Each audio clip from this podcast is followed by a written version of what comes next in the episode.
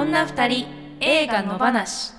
さあ始まりました。女二人映画の話。第43回三田村千春です。宇宙魔王です。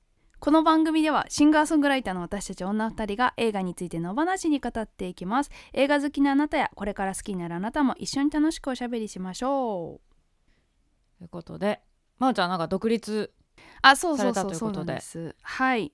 発表いたしました。発おめでとうございます、うんえー、と2021年から1月1日より、えー事務所を離れましてフリーうんのみとなりました、なので三田村さんにいろいろと教えてもらいながら頑張っていこうと思います、ええ。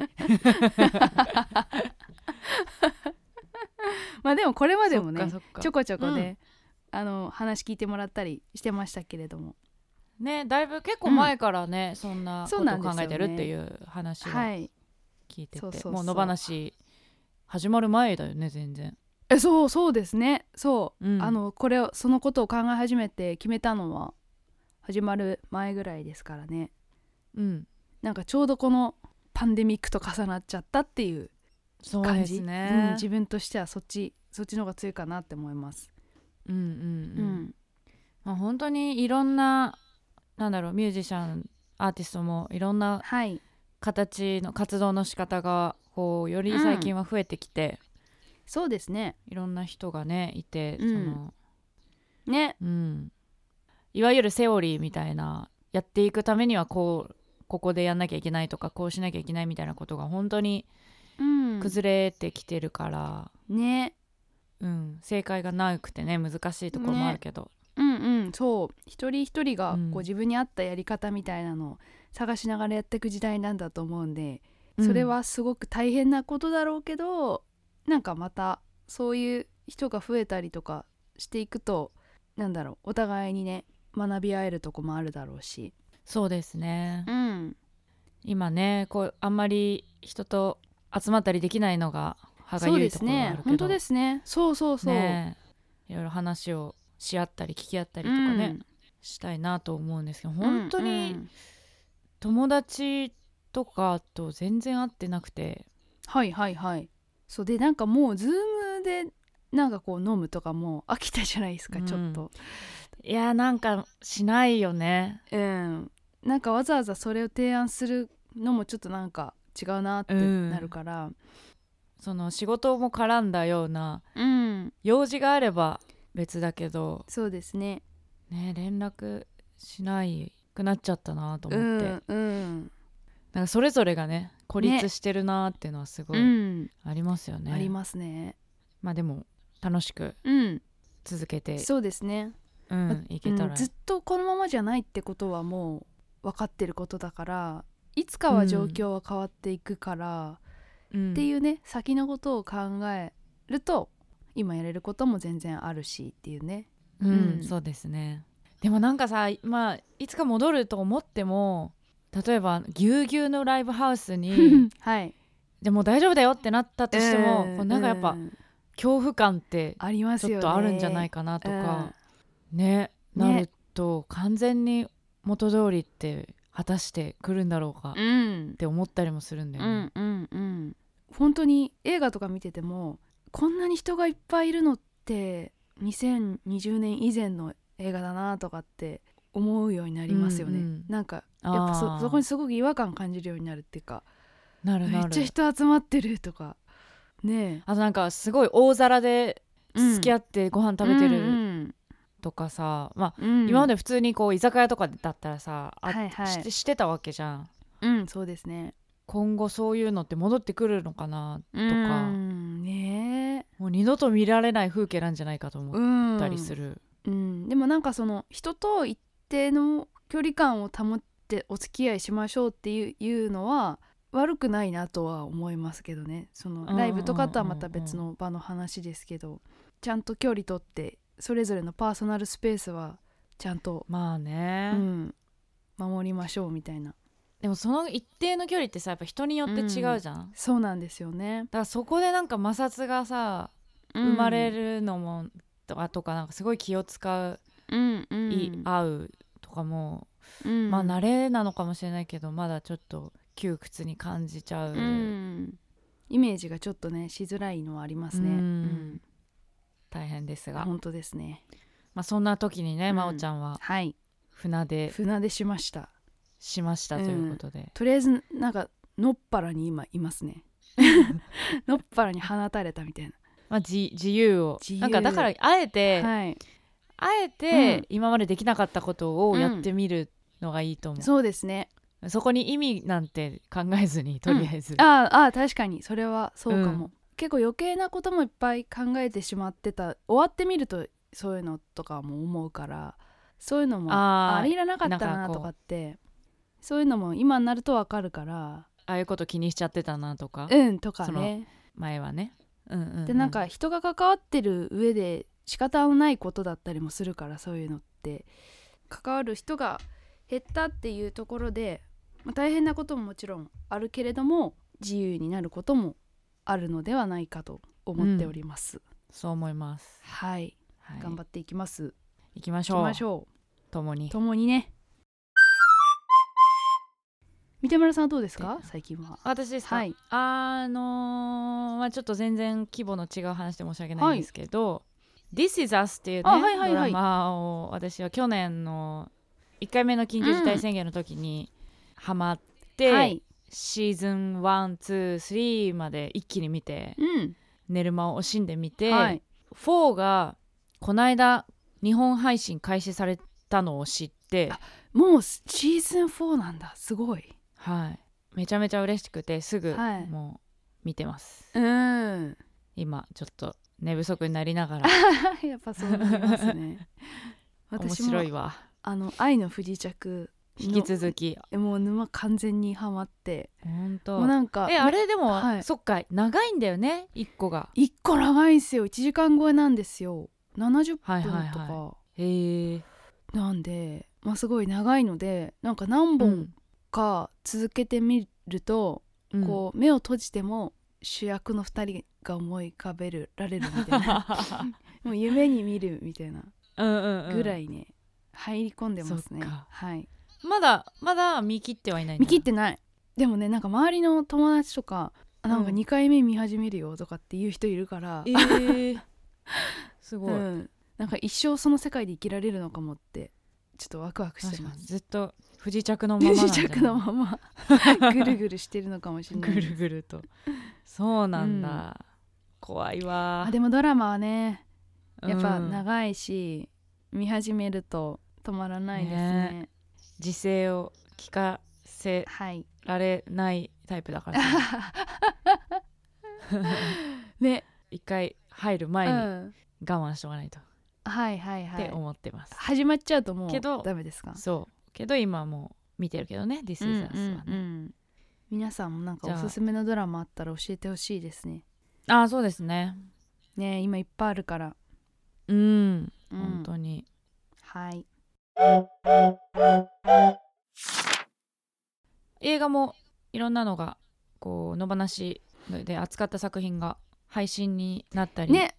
たくさんして「キュウソ」とかもねアマプラで見れたりするよね今。はいはいはいはいはい。あアマプラだったっけな。また見たいですねあれね。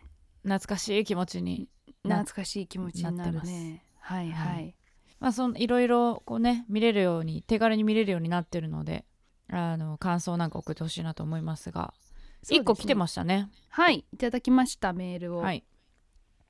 えー、野放しネームおにぎりさんありがとうございます。ありがとうございます、えー三田村さんまおちゃんこんばんは、えー、ネットフリックスでやり始めたので1年遅れくらいですがパラサイト見ました、えー周りに韓国ドラマにハマる人が多くずっと勧められすぎて、なんとなく韓国ドラマも映画も避けてきたのでまともに韓国の映画見たの初めてかもなのですがめちゃくちゃ面白かったです最後あんな怖い感じになるなんて夢にも思いませんでした。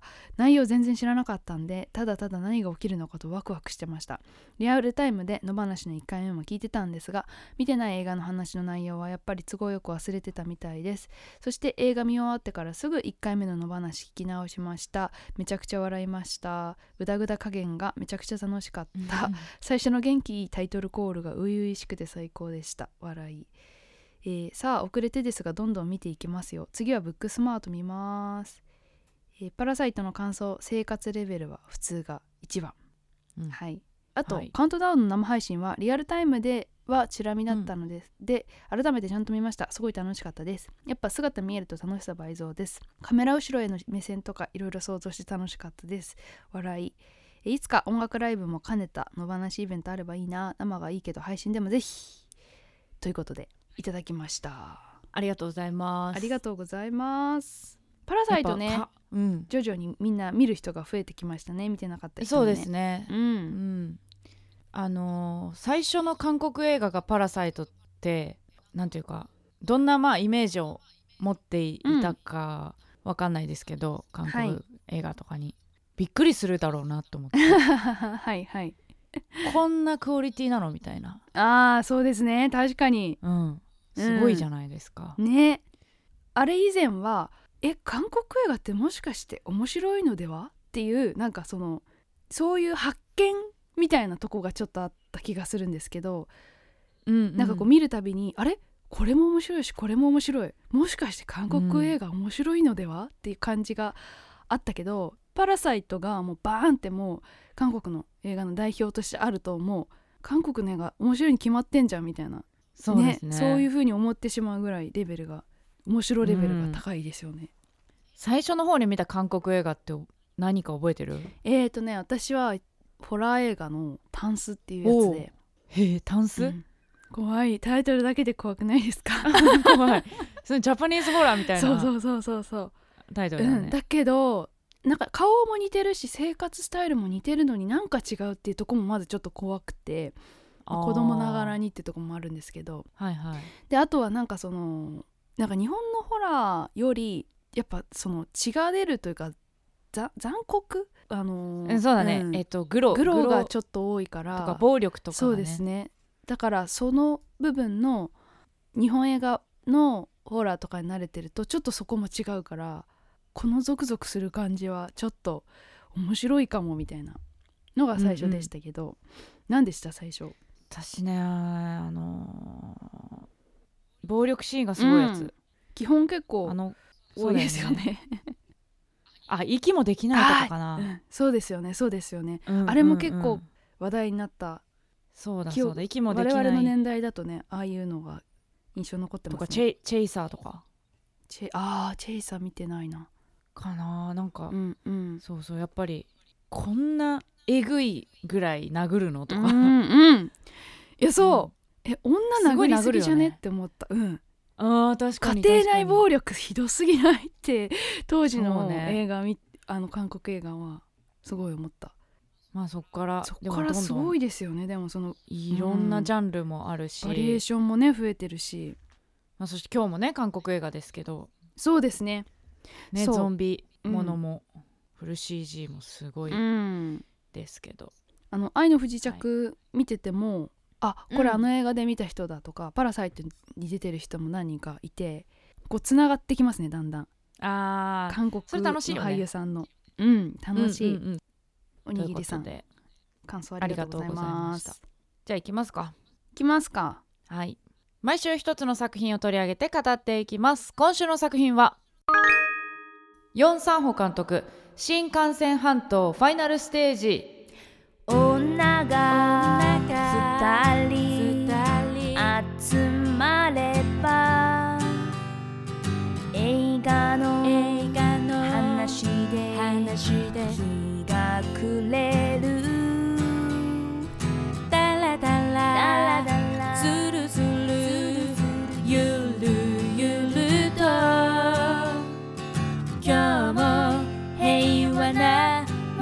曜日。今日も平和な木曜日。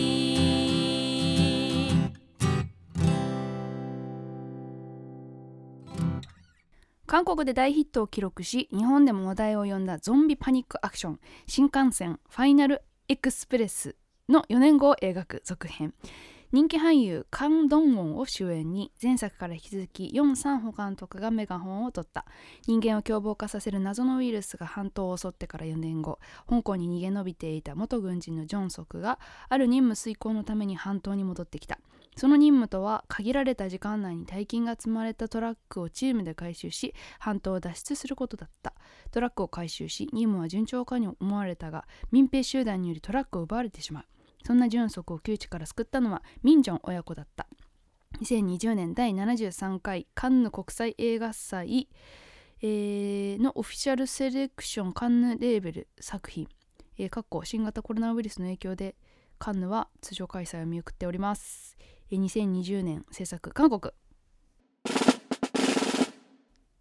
じゃあこの幹線半島新幹線半島を見たという方からのメール、来てますはねいくつかはい、えー、オスヨン醤油一さんいつもありがとうございます。ありがとうございます、えー新幹線半島ファイナルステージ見てきました。半島に取り残されゾンビから隠れて生きている人たちが意外にもバイタリティにあふれしたたかに生きていくことに最初面食らいましたが本来人間ってそういうものなのかなと思ってしまいました。あとゾンビの皆さんはどうなんでしょうねかっこ死なないんですよね。てんてんてん。普段は幸せそうには見えないけど、人を襲う時には生き生きしているようにも見えますね。変な言い方ですが、元気のもらえる映画だった気がします。はい。えー、追伸真央ちゃん独立おめでとうございます。ということで、これからもずっと応援していきます。ありがとうございます。はい。といったメールをいただきました。そうですねゾンビのゾンビの気持ち。幸せ いやでも はい。思った私なんかゾンビっはいはい。てこう餓死とかしないんでしょ多分うん。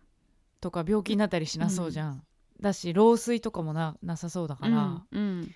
その頭打ち抜かれない限りうん。死なないってことはどんどんどんどん増え続ける増え続けるというかそのうん。減ることがあんまなないいということですよね。しその絶滅しないっていうか、そうえだからでもそのゾンビ同士で交配して新しいゾンビが生まれるわけでもないわけだからそこにいるゾンビを全員死なせばいなくなるじゃんって思ったんですけど、でしかも確かに。なおかつ半島に全全部閉じ込められてる状態だったら可能じゃないって思ったんですけど。それはそうそうかもね、でで結構武器とかもいっぱい持ってたから、うん。半島にいる人間たちは。だからその火薬とかでなんかなんバーンって。なんとか中心に全部集めてバーンしてうん。とかできないのかなって、でも確かに。そそういうことじゃないんだなってのもちょっと思ったりしたんだよそうなんですよう。ん、この映画はね、うんうん。それはちょっと後で後で話しますか。はい、はい。でもう一通ロンペさんいつもありがとうございます。ありがとうございます。緊急事態宣言が出る前に近所のシネコンムービックス昭島で見てきました、うん。新幹線ファイナルエクスプレスの続編というか同じ設定世界を使った別ジャンルの映画に展開という印象。がっつり続編を期待してしまうとそれは違うかもしれませんがこれはこれで面白かったです。えパージというアメリカ映画のシリーズのシリーズものがありますがあの作品もシリーズの作品ごとにかなり違う印象が違う映画になっていてなんとなく近いものを感じました人間ドラマの部分よりもよりエンタメにジャンル映画に振り切った感じ。音と光に反応するというゾンビ設定に対しゾンビから逃げるのではなく誘導するということをひたすら描くゲーム的な面白さ。そしてそれを反転させるようなラストも熱かった。多少技術的に無理があっても描き切ってしまうようなヨン・サンホ監督の強引さもあり正月から楽しい映画でした。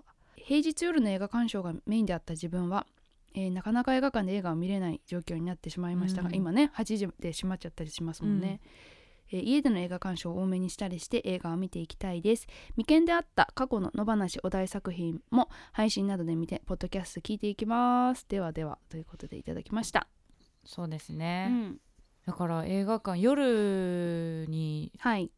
の営業がねできないから、映画館もまた大変でですよねね。私はそれこそ平日の夕方ぐらいに行ったんですけど、ロビーとか閑散としててなんか寂しかったですね。あの椅子とか撤去されてんなと思いましたね。待あ合のための椅子がなくなっちゃったなと思って。そうだそうだ、うんロビーのねソファーとかが、うん。映画館もちょっと景色が変わってますけれども。確かにゲーム、うん。ゲームっぽかったね。ゲームっぽかった。ゲーム実況を見てるみたいな感じはあった、いけいけいけみたいな。もうすぐゲームにでき、うん。発売できそうな。そう確かにそうですね。絵でしたね。うん、うん。そう正月に見る映画としていや最高だと思うなんです。最高だった。ね。もうちょっとえ、うん。あの正月過ぎちゃいましたけどうん。こんなお祭り映画ないっしょっていうね。本当にこれもだか感らじでしたね。う。ん。パンフレットにも書いてあったけどうん。あのアジア版テネットじゃないけどアジアの映画館を救う、そうですうんね。超大作というかみんなが楽しめて、みんなが映画館に足を運んでもらうための映画みたいな。ちょうどでもね冬の時期ですからテネットの時とは違ってね。そうだね。うんちょっとやっぱみんな見に行きづらい時期うんにはなってしまいましたね。うん。はい。はい。ありがとうございます。ありがとうございます。では推しポイントに行きましょう、はい。女二人の推しポイントこの映画の推しポイントをお互いにプレゼンしようというコーナーです。私かしら？はいお願いします。はい。三田村千春的推しポイントその1細かいことは置いといてもうカーアクションが本当にかっこいい。一番楽しかった。カーアクション。いやもうあのカーアクションを見るためだけに映画館に行っても、ま、もう行くべき。うん行くべき。あんなねゾンビを気持ちいいぐらい跳ねまくってうん。ひ引きまくっているうんの絵はもうほんと見たことなかねないしであとそれそれをね運転してるのがはい。少女っていうところもねうんめちゃくちゃかっこいいじゃん、ね。あのなんだっけ半島にね残されたで生き残ってる疑似家族ですけどがいてうん。あれ疑似家族なのかな？そうだとあのーちっちゃい方の女の子とお母さんは親子ですよね。あの映画の冒頭で出てきたの車に乗せてくださいっていう風に言ってた、あの親子だと思うんですけど、年齢的にそうなるか。うんうんうん。4年プラス3あれ？でも4年プラス12歳って感じ？そうそうそうそう。うんうんうん。あじゃああのお姉ちゃんどっから来たんだ？お姉ちゃんはもうサバイブしてきた女の子じゃないですか。ジュニジュニ役。あと元軍人のキムさんっていうおじいちゃん。はい。の4人でゾンビに怯えつつも戦う術も身につけつつうん。4人で暮らしてるんですけど。でそのジュニちゃんがね、えー中学生ぐらいかな？うん。の女の子なんですけどもう運はい。転がめちゃくちゃうまくて、うん。あらゆる弾き方ではい。そう。でやっぱあすごいんですのよね。そうなんですよね。あそこかっこよかった。あのサイドミラーを畳みうん。そうそうそう裏路地みたいなとこをこうギリギリの裏路地をシャーってうん。行くところはいはいはい。とかねあと笑っちゃったなあれ。あれなんていうの？スピンスピンじゃなくて、うん。ドリフト、うん。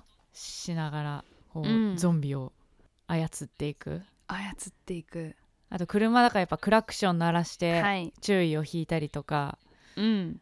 えーヘッドライトで集めたりとか、うん。そういうのもねね。いろんなこと考えたなっていううんうんうん。感じでした、もうあのカーチェイスめちゃめちゃ長かったよね。しかも最後のクライマックスのカーチェイスは、うん。すっごい何15分かうん。ぐらいあったのかな、ね。ずっと楽しかったしねあれは本当にそのうん。あらゆるとこで言われてるけどマッドマックス的な世界うん。だったんで、そう最高でしたね。私マドマックス見てないんですけど、はいはいはいはい。ちょっと見たくなりました。そうやってすごい言われてるから。そう。女の人たちが主導権を持って戦っていくっていう設定もマッドマックスだし、ああそうなうんだ、車を使ってその改造車みたいないろんな車が出てきて、いろんな車が戦うみたいなのもマッドマックス的で。えいやすごい興奮しましたね。その類似性にも、あの女の子ももクロの玉井しおりちゃんにすごい。しおりしおりちゃんにすごい似てんなと思いました。あーちょっ確かにとまるっとしたお顔で。うんうんうん、うん。そうめいそうな感じが。そうですね。はいでその細かいことは置いといてっていうのをね頭につけたのは、まあさっきはい。言ってたこともあるしあとなんかいろいろねこう4年も取り残されてて何食べてんだろうとか、うんあの、はい。631部隊ってうん。いう民間の市民たちを多分助けてうん。いた舞台が、まあ、今や凶暴化してしまってこう、まあ、今回の敵役になりますけど、うん。だ彼らどう何を食べてんだろうとかあと武器どうしてんだろうとかうん。あとなんでそもそもとどまってんだろうとかあれだけのこう技術なんていうの武器とかいろいろあったらはい。船とか作れそうだなとか、そうですね。うん。思うといろいろ細かいことは思ったりするけどでもなんかそういうことじゃないないなっていううん思えるぐらいの楽しさがあるので、うん。もうそんな細かいことはいいじゃんもう楽しいっていう感じのこう腕力で持っていく映画だなと思いました。うん。なんかちょっとなんだろうなんであそこにとどまり続けてあそこで生きているんだろうあの人たちはっていうところの私なりの解釈を言っていいですか、あお願いします。宇宙魔王的推しポイントその1こういう世界の方が生きやすい人もいるんだろうなと思った。うん。というところで半島に閉じ込められてしまって助けてもらえずにいるいて生き残ってる人たちが4年間もい,、うん。たということですけれどもまあうん。その中で、いろんな人間がいるのでいろんな生き方をしていくと思うんですがうんその中でやっぱりああいう環境だからこそ生きれた人たちっていうのがあの人たちだったんじゃないかなっていうのを思って、凶暴な存在としてこう631部隊っていうものが残っていてでなんかその自分たちの暴力性だとかそういう悪知恵の働くところとかなんかそういうのは、多分普通の社会に生きてたら生かす場所がなかった人たちがこういう世界だからこそ、逆にそういうのが生きちゃったというか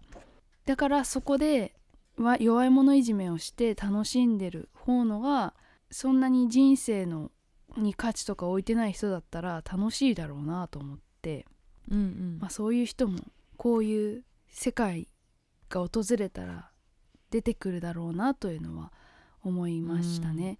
でその女の子たちそのお母さんとその女の子たちとおじいちゃんとでそのうん家族の絆っていうのも結構後半しっかり描かれてましたけどその女の子がやっぱ最後の方に何度か強調してこんな世界でも私は楽しかったよって言ってたのがやっぱ印象的だったのでそういう部分もこう垣間見えるというかこういう世界だからこそのなんか覚醒するものが出てくる人もいるんだろうなっていうのが、うん。なんかこう人間として理解できるというかイメージできる、普通に生きててもこの人の居場所はここではないんじゃないかって思う人とかもいるからなんか、うん。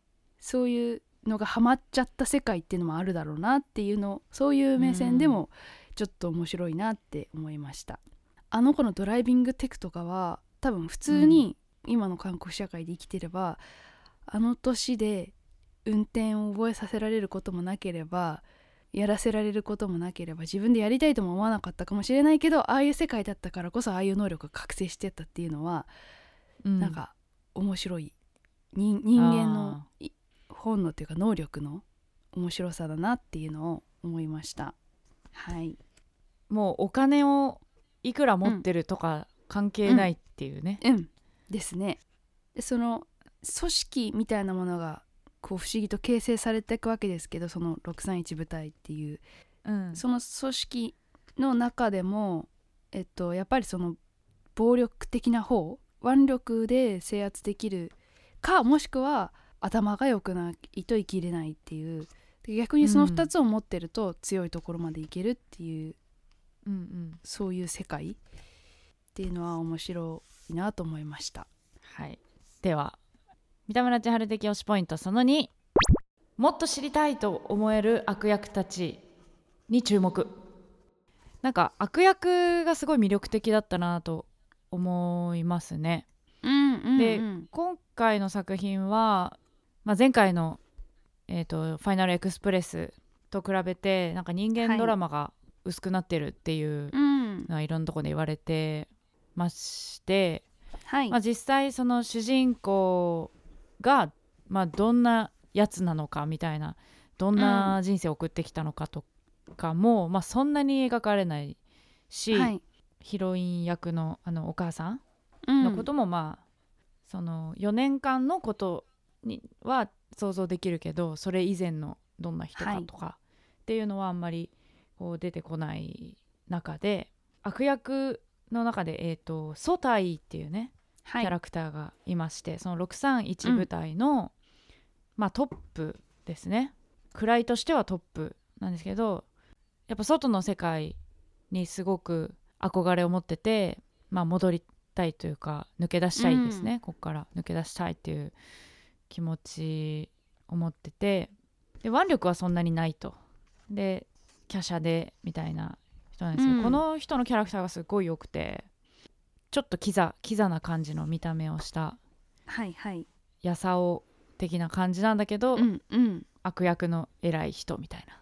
なんかこの人はどういう風な経緯で今ここにいるのかなとか、なんかそういうのをすごくね知りたくなる、うん、いいキャラクターでした。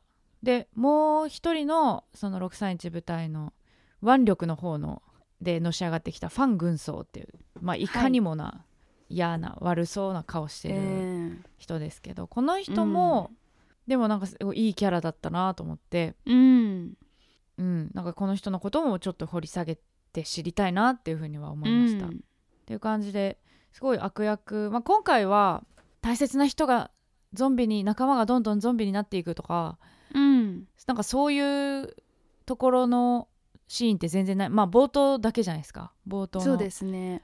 振り返りシーンだけで、メインのストーリーとしの中では対ゾンビっていうよりかはもう対人間っていうところになってて、こう外に出たら食われるとか朝になったらゾンビに食われるとかそういうシチュエーション作りに徹しているゾンビ、とその中でこうんうんうん。う人間からどうやって人間と人間がどうやって戦うかとか、どうやってん。勝つかっていう話なので悪役あと,、えー、とソタイと一緒うにん。こうはい。脱出しようとしていた、ちょっと足の悪いうんうん。青年？彼もすごい気になるうん。存在感があって、うん。なんかこの2人の関係性とうんかもうん。なんかあんまり語られないけどすごい気になるところだなというふうに思って、すごい魅力的なキャラクターがいっぱい出てきた。そうです映画ねううん。ん。そのキャラクターの過剰さみたいなのがこううん。お正月映画っぽいっていうか、うんうん。すごい楽しいとこでしたよね。あーうん。わかりやすい、わかりやすさというか。うん。ちょっとつながってるのでそのままはい。いきます。はい。はい、はい。えっ、と宇宙魔王的推しポイントその2バカバカしさが愛しい。えーうん。まあそのキャラ設定の過剰なところ。とうん。描き分けとか、うん。そういうのが過剰なところもそうだし。あとはその、ま、カーチェイスとかのアクションの漫画っぽさみたいな。漫画っぽさ、ゲームっぽさみたいなとことか。あとは、うん。結構その感情的なエモーショナルをこう煽ってくる感じの表現とかがうん。前より強かったかなと思って、うんその最後の方とかはもうめっちゃ泣かせに来るというかそうですね、っていうところが結構たっぷりとそういうシーンがあったので、まあ、そういう感じとかが、まあ、ちょっとやりすぎとも言えるんだけどそのバカバカしいぐらいなところが、すごいなんかサービス精神だなって思えるというかすごいありがとうっていうなんか 感じで、うん。その映画好きもすごい楽しめるしなんか私みたいにミーハーなところで泣いちゃったりとかしちゃうタイプもすごいうん。ん泣けるし笑えるしそういう部分もすごいたくさんああったしなんか全方位的に優しい映画だなって思って。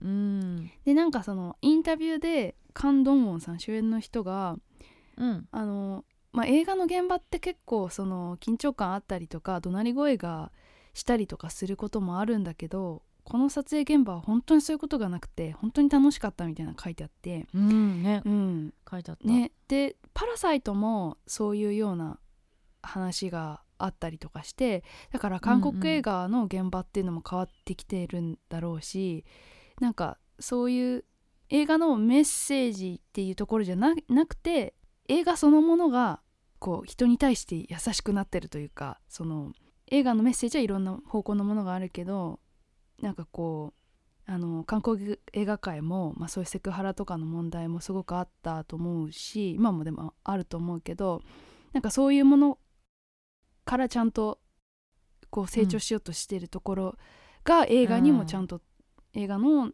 中身にも反映されてきててみんながこう楽しくいい作品を作ろうっていう方向にちゃんと舵を切ってるんだなっていうのがなんかこう見てる方にもちゃんと伝わってくるのでそういうとこがなんかいいなってすごい思いましたね。うんうん。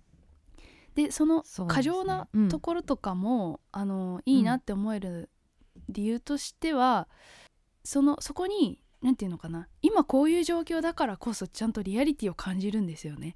そのうん今こういう状況になって私たちも何か人と関わることで感染するとかどこかに原因があるとかそういう何をしたらこうなるとかそういうことにすごくやっぱ過敏になってるからなんかそういう環境でこの映画を見ていくとこういう風なキャラクターにの人も出てくることもなんか想像できるような気がしちゃうしなんかこういう差別が起きてくるのもすごく近い世界な感じがするしっていうのをうん。すごくリアルにあそこまではいかないにしてもステージが近づいてるって感じがすごく感じるからその緊張感っていうのはベースにやっぱみんな持ってるからだからそのバカバカしさがあっても突拍子もない感じはしないというかそのそこにちどゃんこと自分たちも近づいていけるっていうか、うんううんん、リンクする部分も感じることができるからちゃんと地続きな感じが見える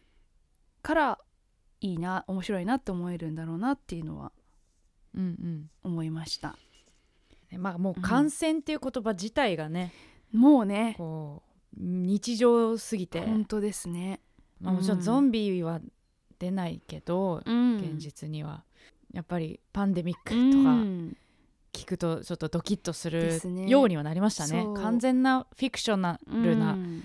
言葉ではなくなったというかね、でそのやっぱ韓国の人たちとかやっぱあの半島っていうところに住んでるっていうことが、なんかやっぱ恐怖心でもあると思うし、うん。何かあったらこう閉鎖されてしまうというか、うん。なんかそそこに対する恐怖とかっていうののリアリティっていうのを、まあ、最近その「愛の不時着」見たりとかしてても思うんですけど、うん。なんかその自分たちの国が持つ弱さというか脆弱なところみたいなものに触れることもできてるしそれって日本も同じじゃないですか、そのちっちゃい島国で。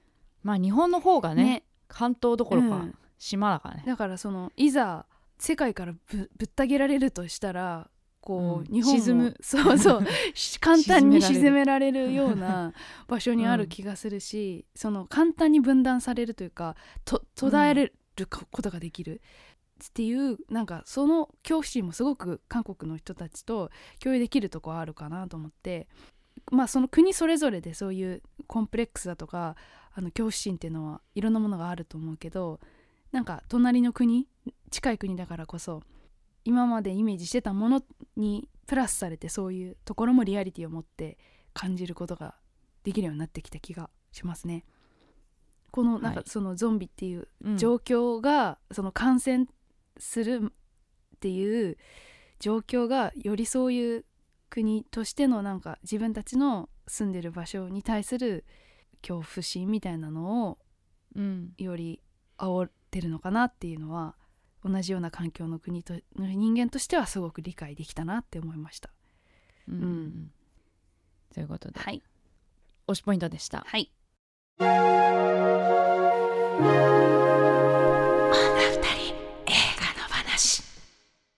女二人の極論。この映画に関する女二人の勝手な極論を交わそうというコーナーです。今日の極論は私ならこうやって生き残るということで、まあ、あのねゾンビだらけの半島にもはい。まだ感染していない人間たちが生きていて、まあ、それがねこう凶暴化してしまった631部隊というあの団体はい。もいれば疑似家族、うこの親子みたいに、えー自分たちで自分たちのを守るん。ようにこうひっそり生きている人たちもいるということで、はい。もし自分がそこに放り出されたらうん。どうやってうん。生き残りますかという。ね。この世界は、まあ、マッドマックスとかでもうん。同じようなことが描かれてきたと思うんですけどそこでも思ったんですけど結局人はなんだかんだす集まるっていうかやっぱ組織になるんだなって思ってあーまあ弱い、弱いから、ね。集うん。それで私たちは生き残るために集まっていて生き残るためにいろんなひ人が存在してるっていうのがまあ生物の基本としてあると思うんですけどでもその中でやっぱあの軍隊を経験してきた人たちはああいう軍隊みたいなものを作って、軍隊的な社会を形成していくうんんだなと。であの631部隊は女は一人もいないと思うんですよね。ああいなかった。いなかったんですよね。確かでもさ、あの親子とかもうん。最初は631にいたわけじゃん、いた感じでしたね。な。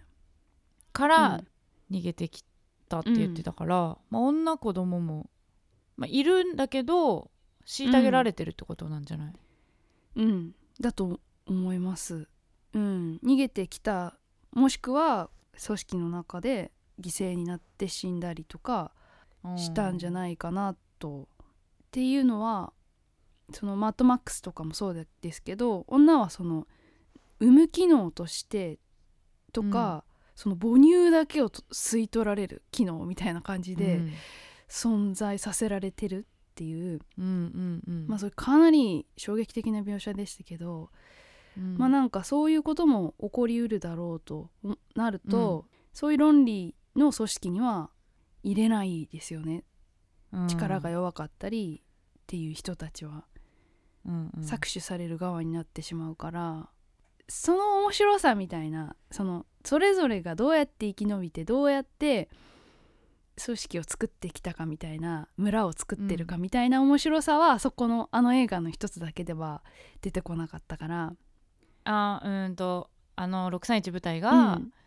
例えば女の人もうん。いてうん、子供を産ませてたりとかそういうなんかどどういうふうに続かせようとして、うん。その組織をまあなんかこう運営してるのかみたいなところとか、うんうんうんうん。あとはまたそのマットマックスだといろんな部族がいるんですよね。へえ。でいろんな環境でいろんな武器を自分たちの特徴にしていろんな部族が出てくるんですけど、でそういうなんかキャラ付けが出てきたらもうもう本当それはそうなっちゃうとマットマックスになっちゃうからやってないと思うんだけど、なんかあの、まあ、女の子たちは車の技術があったりそういう面白さがあったけどそういうとこ考えるのはすごい楽しいですよね。どうやって生き延びようかみたいなね。どうします？もういっそゾンビになっちゃうっていう。その方が幸せかもしんない。みたいなね、うん。こともあるじゃないですか。ある。選択肢として。ゾンビになる瞬間間って痛いのかな？やっぱ痛そうじゃなかった？噛まれるみたいなことですよね。うん。やっぱしばらうくん。苦しんでて、うん。で多分人間として息絶えた時に、ゾンビになるってことですよね、多分うんうん。らそれが嫌だよね。ね。その瞬間が耐えられるかどうか嫌だね。やだ。あとそのもう向かって来られる時がやっぱ怖い、うん。うん注射とかもねされる直前までが怖いっていう感じと一緒で,、そうですね。まあ、でもあのうん。家族の4人で暮らしてる、あのうん。家族にの中に入れてもらえたらもうすごいいいけどね。そうですね。4人ぐらいが一番いい単位な気がしますね。ああ多すぎず。少なすぎず。多すぎずそう組織になっちゃうとやっぱその中での力関係とかがどうしても出てきて面倒くさくなるだろうからで自滅していくだろうから、一人一人の意思疎通が可能一人一人で可能な最小人数みたいなものの方が信頼し合えるし、うんお互いに助け合えるような気がするから、なんかすごいそう考えると家族家族なんだなって思いますね。あー。でもあのおじいさんもさ、元軍人の、うん。うんやっぱ最初はちょっとあおかしくなっちゃってるって思うんったようんね、思った。だからあーちょっと足手まといだなって思っちゃうかもしれない、ねそう、うん。だけどやっぱなんか一人一人に役割があるんだなってことをうん。っていうなんか希望みたいな、そうね。ちゃんとい一人一人がお互いに対して貢献してるっていうかお互いの命に対してこう、与えてるものがあるみたいなのはすごい感動ポイントでしたよね。どうしようかなじゃあ。うん。私はでもやっぱだ一人じゃ無理だな。誰かと一緒にいたい。いや一人じゃ無理だな まあそうね。だからやっぱ私はあのうん。家族に入れてもらうのが一番だな、入れてもらいたい。でなんなんだろうな。なんか身につけたいですね技術をねあー何で？なんかね確かに。弓とかがいいかな。弓の練習とかするかも。弓？弓だったらなんか自分で作れそうだし、確かあー武器がなくなってもね。そうそうそうそう。かっこいいし、はいはいはい。使えたら、かっこいい。うん。じゃあ私はなんか硫酸みたいなやつを 作ってなんかそれを武器にしようかな。はいはいはい。吹き矢みたいな。硫あ酸どうしますー吹き矢でもいいねうん、えもうゾンビにかけるよ。あー。ゾンビ死ぬかな硫酸で。頭溶ければ。相当強い。強い硫酸ですね。いいですね。うん廃墟となった病院に行っていろんな薬品とか持ってきてうん。みたいなね。そうね。まあ科学とかうん。全然得意じゃないけど、まあうんそこは見よう見まねでいろいろ試してみてそうん、図書館とかもあるでしょうから。あそっか。図書館行ってちょっと本で勉強して。劇薬を作る、劇薬を作る。うん。あでもうん。ゾンビが治る薬がもしできできちゃったら最高だね。あー確かに。もうそれはもうめちゃめちゃいいいでしょ。確かにね。うん。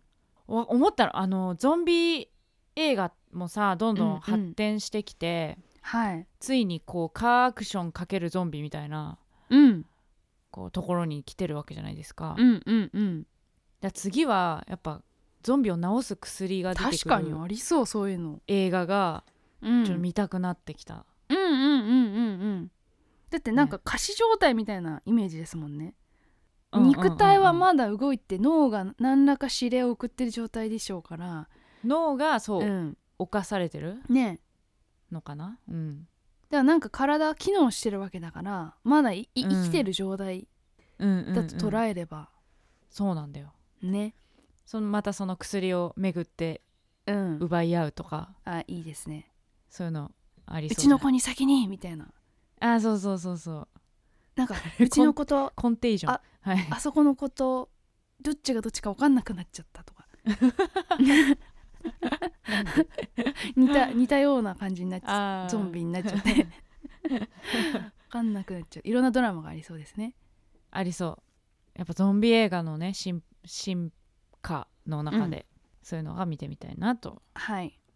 思ったという全然関係ない話に着地してますけど。はい、だからやっぱ家族に入れてもらうのが一番うん。いい、そうそうだね。絆もそうですね。あるし、まあ一個ねその631部隊でソタ愛がすごいこう実は優しい人なのかなと思ったから繊細なね、はいはい。あの人に取り入るっていううん。のは一個、ねトップの気が弱トッそうプのではあった。嫁みたいになるうん。ああはいはいはいはい。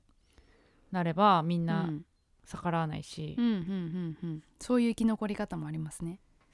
どんどんのし上がうるみたいなね、んうんそういうのも面白そうだなと一瞬思いましたけど、うん。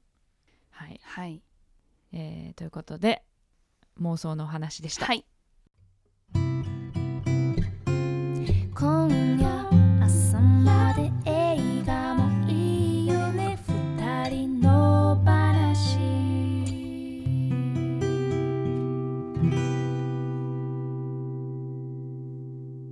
女二人映画の話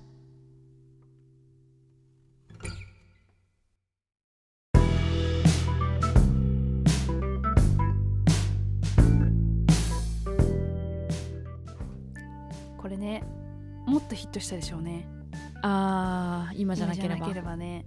うん。韓国ではでもちょっと前ってことですよね。ね。コロナ禍に入る前だったのかな。かな。どうなんでしょう。ね。いやでもゾンビのあの賭けごギャンブルに使われてるとかさ、はいはいはい舞台の中で。はい。すごかったですね。うん。やっぱああいう世界になっていくんだなうん。っ て思いましたねあそうだそこでさ入れられちゃう、はい。あの義理の兄いるじゃないですか、はいはいはいはい。チョルミン、えー主人公の義理のう兄ね、んはい。私はその人が、うん。もう星野源に見えて仕方なかったんだけど 似てるよね。言われたらそんな気がしてきた。もうずっと星野源に見えてでなんうん。かこのキム・ドユンさんっていう俳優さんなんだけど、はいはいはい。あこの人が出てくればあこうなんかこうすごいひどい目に遭うんだろうなってこう想像できる人うん。らしいんだけど、うんうん。知ってる人からすればね。はい。でも私としてはもう星野源だから活躍するんだろうなって逆に思っちゃったの。主役級の。はいはい。らすごいバディものとしてうん。2人でめっちゃ戦うのかなとか、うんうんうん。なんかそんな変なこうミスリードみたいな感じがありました、顔の印象でね。顔の印象で、はいはいはい。そういうのあるよね。ありますねあとなんかかわいそう。あのうん。そのお母さんえっとイ・ジョンヒョンさんがもう登場した時からお顔が綺麗すぎてなんかこの世界にいい美容液とかあるのかなと思って。なんかそれは考えづらいからなんか、まあ映画だからいいんですけど綺麗すぎないかっていうのは疑問はありましたね。う んねまあ確かにでもさっき言ってたようにやっぱ女がいたら危ないよね、うん。それだけでね。それこそそうそうそうそう。ゾンビより怖いよね。そういうのはなかったね。そういううん。描写全然なかったね、なかった、うん。でもそのやっぱ彼女たちがあの組織を抜けてきたっていうところでやっぱ何か怖い思いとか恐怖を感じたということは確うんかですよね。あった。のかもね、うん。まあ、それがそういうん。性的なことなのか、暴力的なことなのかわからないけれども、でまたうんそこにはちょっとおかしな老人しか男手がいなくて、もうん。ううん自分たちで身を守るしかないっていうなんかその緊張感がね良かったですね。ということでまだ見てないという人。なかなかね、うん。映画館にも行きづらい時だとは思いますが大きい画面であのカーチェイスをね。うん、やっぱり、最高。うん。見てほしい。私もうん。iMAX で見たいなと思いましたもん。iMAX じゃなかったんで、うんうんうん私は。でかい画面でね。隅々まであのゾンビの表情とかまで。確かに。見たいなと思いました、うん、あの、はい。ひ光がバーンってうん。上に打ち、あ照明弾花火みたいな。バーンって花火うん。うんみたいなのが上がって、そうするとこう明るくなっちゃうからゾンビがこう目が見えちゃうんですよねっていう設定なんですよね、だからそうのん照明弾がパーって上がった時に、ゾンビがパッて振り返って照明弾を見つけたみたいな顔をするんですけど その顔がすごい可愛くて「あー光だ!」みたいな「花火だ!」みたいな顔してて わーってみんなでこうわさわさわさって走っていく感じが、うんゾンビ可愛いっていうとこでしたね。ねうん、なんかこう人間元人間という尊厳みたいなのもゼロだったよね、だった。ゾンビへのそういう。そうそうそうそう。もう容赦なくねもうね。車で突き飛ばすし、そこにこう昔の友達とか絶対いるよね、やめて。やめて。旦那とか多分いる。ね4でも本当年でねやっぱ楽そういうのもね、うん、はい。なりますね。面白いですね。はい。はいじゃあもう時間も来てるので次回作にはい。行きましょう、行きましょう。えー来週1月28日配信分ので取り上げる作品はジョージ・クルーニー監督「ミッドナイト・スカイ」これはちょっと、はい。まあ今緊急事態宣言も出てるということもありますし、えー配信で見れるものということで選びました。ネットフリックスオリジナル映画なのでネットフリックスで見れますネットフリックスなんか毎週新作映画が公開されるっていうあそうなの？噂噂で、ウェブニュースで見たのは、うん。あのマリッジストーリーのタッグでまた作るみたいな。いやいですね。ストーリー・ボン・マイ・ライフのグレタ・ガーウィグさんがもう出演するみたいな、おじゃあこの映画に。夫婦であそういうことか。旦那さん脚本で。あそういうことか。えー、やば。そうそうそう。それは楽しみですっていうニュースを見ましねたちょっといつななのかは分かんないですけどはい。そうそれもネットフリックスみたいですけどね、えーミッドナイトスカイぜひ見てください、はい。そして再来週2月4日配信分の作品は南風ワン監督ジアリンちゃん監督一人っ子の国。これは Amazon プライムで見れる、のえードキはい。ドキュメンタリー。オリジナルドキュメンタリーってことなのかな、アマゾンオリジナルって書いてある。うん。おーなんか一人っ子制作について私小学校の時習った記憶あるんですけど、そそうでしたよね。ね、うんうんうん。でもで詳しくは知らないかも。そうよくわからないままいつの間にかまあ終わってるわけですねその制作は。みたいですよ2015に終わってる、うん。ね。ななんか一体何だったのかっていうのを知りたいなと思いまして、そのはい。一人っ子制作の中で生まれた子とかもいっぱいいるでしょうし今同世代とかでも、どうどういうことになってるのかなってすごい気になって久しぶりのドキュメンタリー選んでみました。はい。Amazon プライムですね。うん。なので来週のやつは Netflix 再来週のやつは Amazon プライムということなので、はい。みんなで入りましょう。全然、この番組ではあなたからの感想やご意見をお待ちしていますこの作品を扱ってほしいなどのリクエストも大歓迎ですし過去回の感想はいつでもお気軽に送ってください。メールを採用させていただいた方には2人の話ステッカーをお送りしますので住所と本名も忘れずに書いてください。メールアドレスは2人の話アットマーク gmail.com です。この番組はポッドキャストと YouTube で聞けます。お好きな聞き方でどうぞ。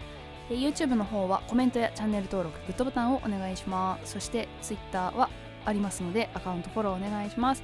感想やご意見は「ハッシュタグ二人の話」をつけてぜひどしどしつぶやいてください。そしてこの本編を配信した後にさらに喋り足りないことを女二人映画裏の話として喋っています。毎週月曜夜8時に女二人映画裏の話のノートに音声配信中です。こちらは1つ100円で購入していただくと聞くことができます。ノーカットネタバレ大ありの野放しなトークをぜひ聞いてみてください。はい。じゃあ、はい。告知事項ありますでしょうか？あえっ、と宇宙魔王はですね前の事務所を離れたということで、新しいホームページを作りました。えっ、と https コロンスラッシュスラッシュ宇宙魔王 .com ですのでぜひ見てみてください、新しくそちらをブックマークし直してください。三田村千春は、えー12月30日に配信シングル「ジャッジメント」がリリースになりました。ミュージックビデオあミュージックビデオも、えーとはい。ダウンロードしていただけるようになったんですよ。購入していただけるようになったりとかしたので Apple Store、iTunes はいストアなどでそうミュージックビデオも買っていただけたるし曲もサブスクとかでも聴けますのでたくさん聴いてもらえたら嬉しいです。そして毎週月曜日は月夜生配信として、えー YouTube 三田村千春のアカウントで生配信してますのでぜひ見てみてくださいということで来週も木曜夜8時に配信です。ぜひ聴いてください。ここまでのお相手は三田村千春と宇宙魔王でした。さよなら。さよなら